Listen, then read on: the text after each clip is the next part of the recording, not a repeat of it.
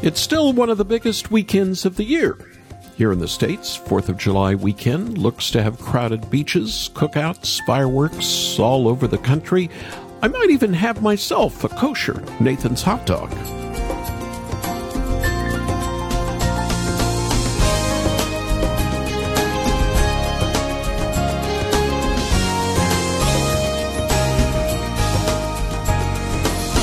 Of course, neighbors to the north celebrating Canada Day on July 1. Maybe you're eating some poutine right now. In both countries, freeways are crowded, maybe even more as airlines have once again struggled to keep up with healthy staff. People are heading to the beach or camping, getting the s'mores ready. The best recipe? Two marshmallows, a slab of chocolate on both sides, and of course, graham cracker. If you're cooking out this weekend, try it and thank me later. 4th of July, Canada Day, both celebrate the birth of two powerful nations. But Christ's kingdom comes not with might, but with service, sight to the blind, healing the sick, proclaiming the good news of sins forgiven. Welcome to Haven today, here on the first day of July. I'm Charles Morris, sharing the great story that's all about Jesus as we wrap up a series called Unlikely Conversions. If you're in Canada, I sure do hope you're enjoying your national celebration today. But even in the United States, many have already begun their long Independence Day weekend as well. On our weekday program, we've been thinking about unlikely conversions found in the Bible, from King Manasseh in the Old Testament to Nicodemus in the New. These are stories of people we wouldn't expect to put their faith in God. Sometimes, an unlikely conversion happens to someone you thought was already a believer. I can remember years ago listening to a pastor tell his testimony. He said he didn't start following Christ until he had been in ministry for over 10 years. He began his ministry still believing the lie that if he could do enough for the Lord, the Lord would pay him back. Ten years later, he was preaching through one of the gospel texts when it hit him. Jesus doesn't love him because of his ability to preach. Jesus loves him because he just does. That's a simple truth. Jesus loves us. He doesn't wait till we can be productive or fruitful workers. He loves us now. He knew that in his head, of course, but it hadn't quite reached his heart yet. But 10 years after he preached his very first sermon, he finally became a Christian. Unlikely conversions can come out of nowhere. They tell us that we don't get to decide who's in and who's out. Unlikely conversions can tell us that the Lord is the one who saves us, not us. And sometimes He even saves a pastor who has been hard at work for decades. Well, today we're going to think about another story like this from the New Testament. Someone who clearly knew Jesus and followed Jesus, but was hit with a season of doubt. His name? John the Baptist. I know that sounds a little shocking. The cousin of Jesus, that bold prophet proclaiming, Behold, the Lamb of God who takes away the sin of the world, that John had doubts? He did. And we'll see how Jesus responded to them when we dive into the Gospel of Matthew in a moment. I'd like to send you another conversion story, though, that will greatly encourage your faith, and that's the most reluctant convert the Untold Story of C.S. Lewis. Recently, I met up with Max McLean and asked him about Lewis and why his story is still so important for us today. What we wanted to do was was capture Lewis's journey from hard-boiled atheist, vigorous debunker of Christianity. Yes. Uh, you know, his he had uh, he had the rhetorical gifts of somebody like uh, Christopher Hitchens, um, and could have been like him if the Lord hadn't uh, gotten hold of him. Uh, but you know, his life was uh, his atheism came, you know, as as a result of he lost his mother to cancer when he was a boy. He had an estranged relationship with his father that grew mm. worse as his mother died. Mm. He experienced the senseless brutality of trench warfare in World War One. And uh, through that, he came to the conclusion that either there was no God behind the universe, a God indifferent to good and evil, or worse, an evil God. Mm. And that was the starting point. What was really strong about Lewis is he always gave the alternative. And the materialist alternative, which is one Lewis believed, is that ultimate reality is my is the mindless result of physics and biochemistry. And if that's true, then our daily experience of evil and suffering, of injustice, of wickedness, of right and wrong are simply the accidental results of atoms colliding in skulls. It's merely the cards we're dealt. But with Christ, there's a reason for our suffering. Max McLean sharing about the relevance of C.S. Lewis still today. After this program, I'd like to send you a copy of this just released DVD for your gift to this listener supported ministry. Your faith will be inspired by it, and it's a great resource to share with those who have no faith or are struggling with doubts. Why don't you call us after the program? And the number you can call is 800 65 Haven. 800 65 Haven. Or go on our website, check out the Most Reluctant Convert movie trailer, and then you can make your gift there at haventoday.org. Haventoday.org. Now let's get the program started with the Gaither Vocal Band. He became sin who knew no sin that we might become his righteousness. He humbled himself and carried the cross. Love so amazing.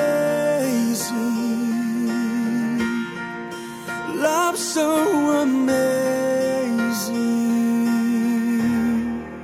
Jesus Messiah.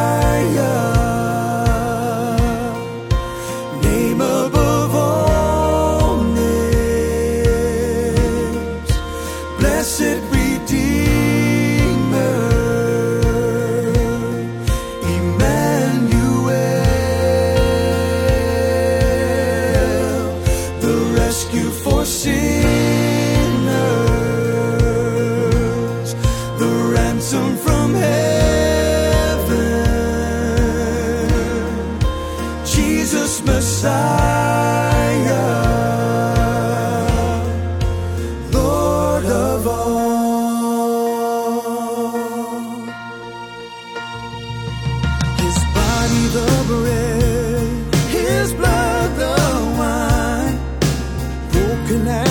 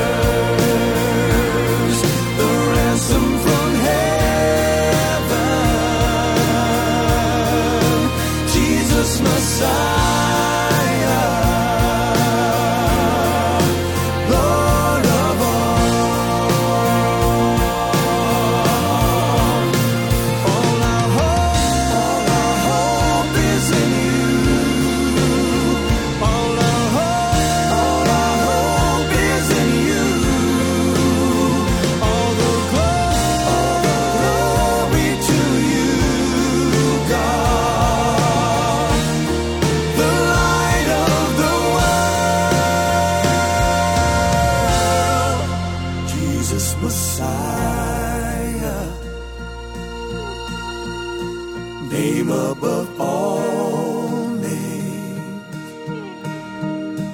Blessed Redeemer,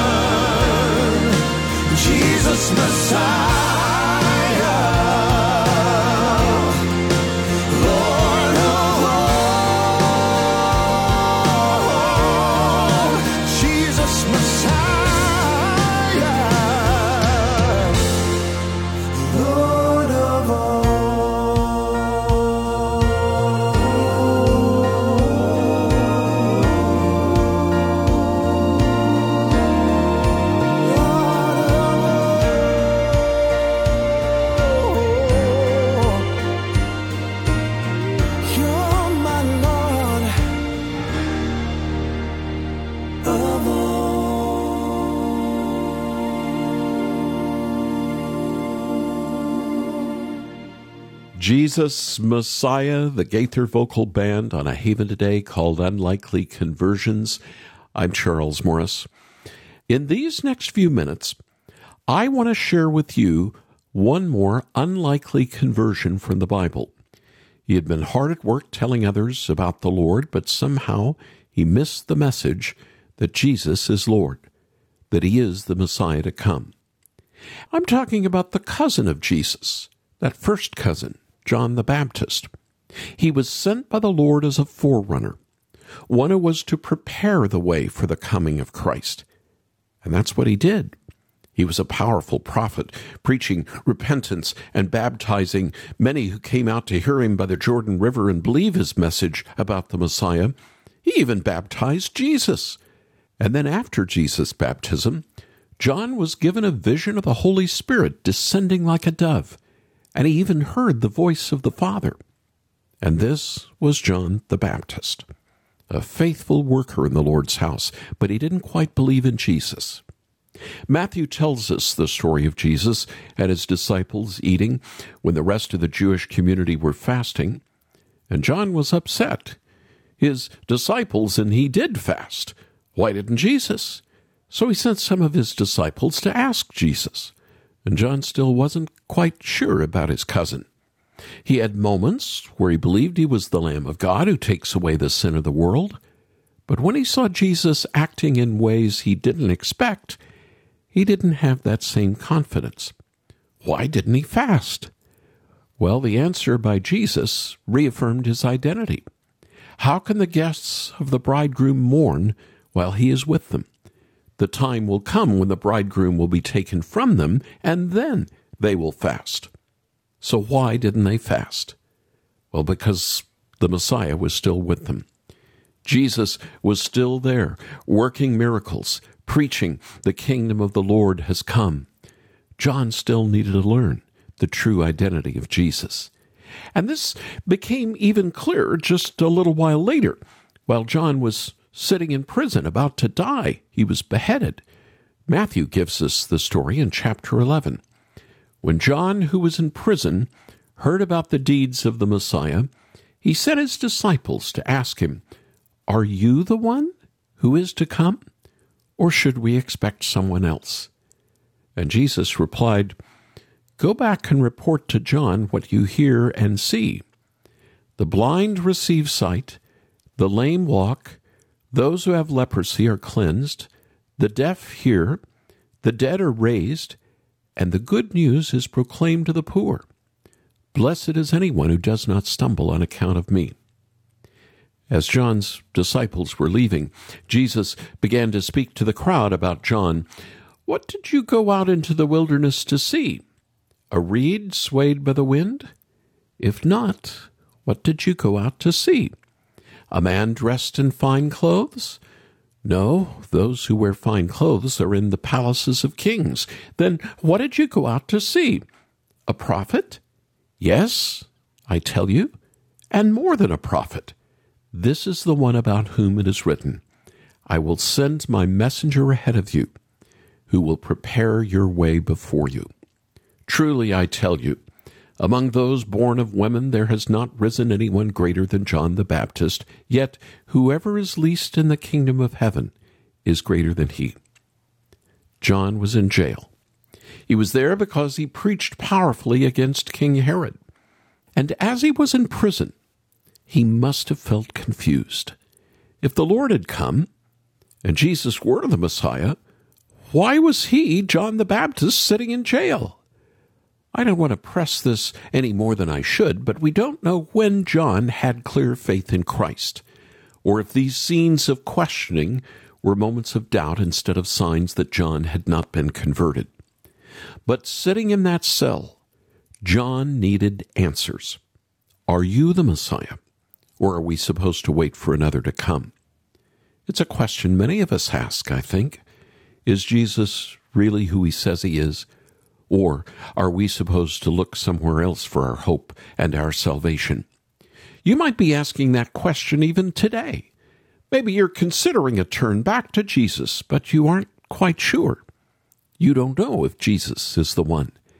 Maybe you should look elsewhere. wait for redemption from somebody else? That's an understandable question, but this answer of Jesus to John can also be his answer to you. Listen to what happened through Jesus. The blind could see again. The paralyzed were able to walk. The deaf could even hear. The dead are raised. Those suffering in poverty were given a message of hope. This is the gospel of life, and it was all happening through Christ. And these weren't just metaphors. Jesus actually did heal the blind. He actually gave the deaf their hearing back. And he actually made the paralyzed able to walk again. And he really stood with the poor and preached the good news to them that their poverty was not a punishment from God. This was the work of the Messiah. Jesus sent John's disciples back with that message. And if you today are confused about Jesus, think about what he did, who he loved, how he healed. John needed this. We need this. The work of Christ demonstrates who he is, and the work of his people should reflect his work. But did you hear what Jesus said to the crowds after he sent John's disciples back?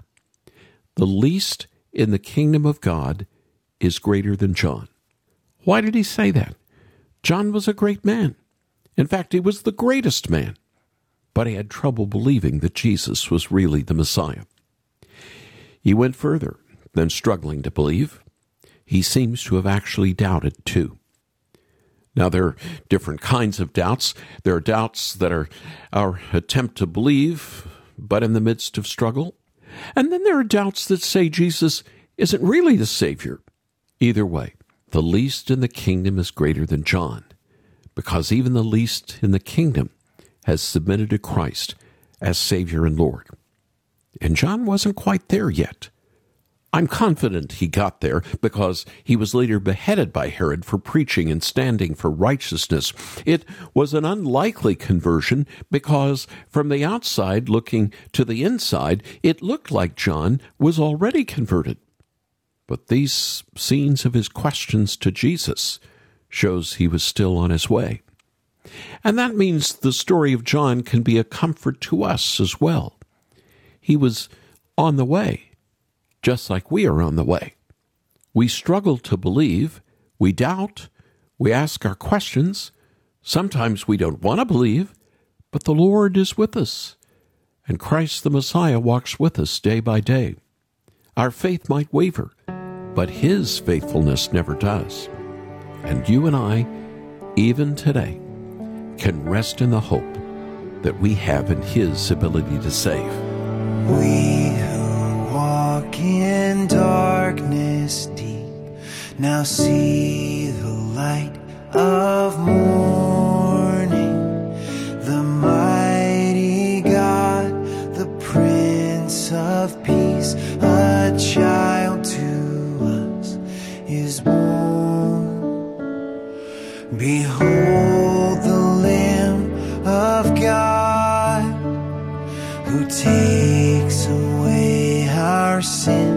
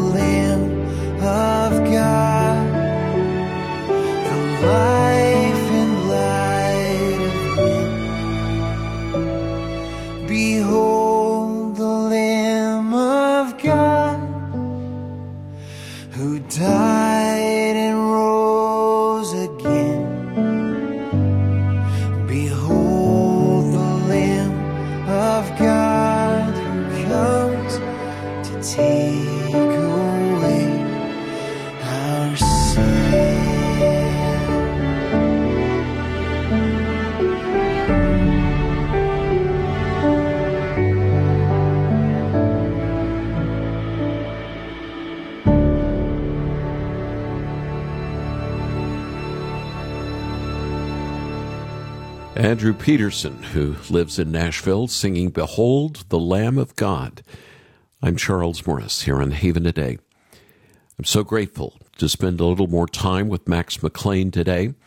If you'd like to hear the extended interview I did with him, check out the Great Stories podcast. You can learn more at haventoday.com or visit your favorite podcast location and search for Great Stories with Charles Morris. There are a lot of movies out in theaters this summer, even more on streaming services. But if you want a movie that will entertain but also point you to the great story of Jesus, look no further than The Most Reluctant Convert, the untold story of C.S. Lewis. This movie draws back the curtain to reveal his early life and his conversion to Christ. It's told in such a unique and compelling way that I think you'll be hooked from the very first few minutes of this movie. In the Trinity term, 1929, I gave in and admitted that God is God. Knelt and prayed, perhaps that night the most dejected, reluctant convert in all England. I did not then see the divine love that would accept a prodigal on such terms. Kicking, struggling, resentful, darting his eyes in every direction, looking for a chance to escape. The hardness of God is kinder than the softness of man. His compulsion is my liberation. A little excerpt from The Most Reluctant Convert. As you watch C.S. Lewis's journey to Christ, you'll be inspired. It's a much needed reminder that the gospel never, never stops working. But I also know it would be a great movie to share with someone who is struggling with their faith. So, here's my invitation. Call us right now. For 88 years, the Lord has used friends like you to help us keep sharing this great story. So call us and make your gift today for the most reluctant convert on DVD. Our number you can call is 800 65 Haven. 800 65 Haven. We're answering the phone through the weekend. Or go visit our website and watch the movie trailer on the movie that we've put up. You can make your gift there and ask for the DVD at haventoday.org. That's haventoday.org. I'm Charles Morris. Thanks so much for joining me. Won't you come back again next time? When again we get to share together the great story. It's all about Jesus here on Haven today.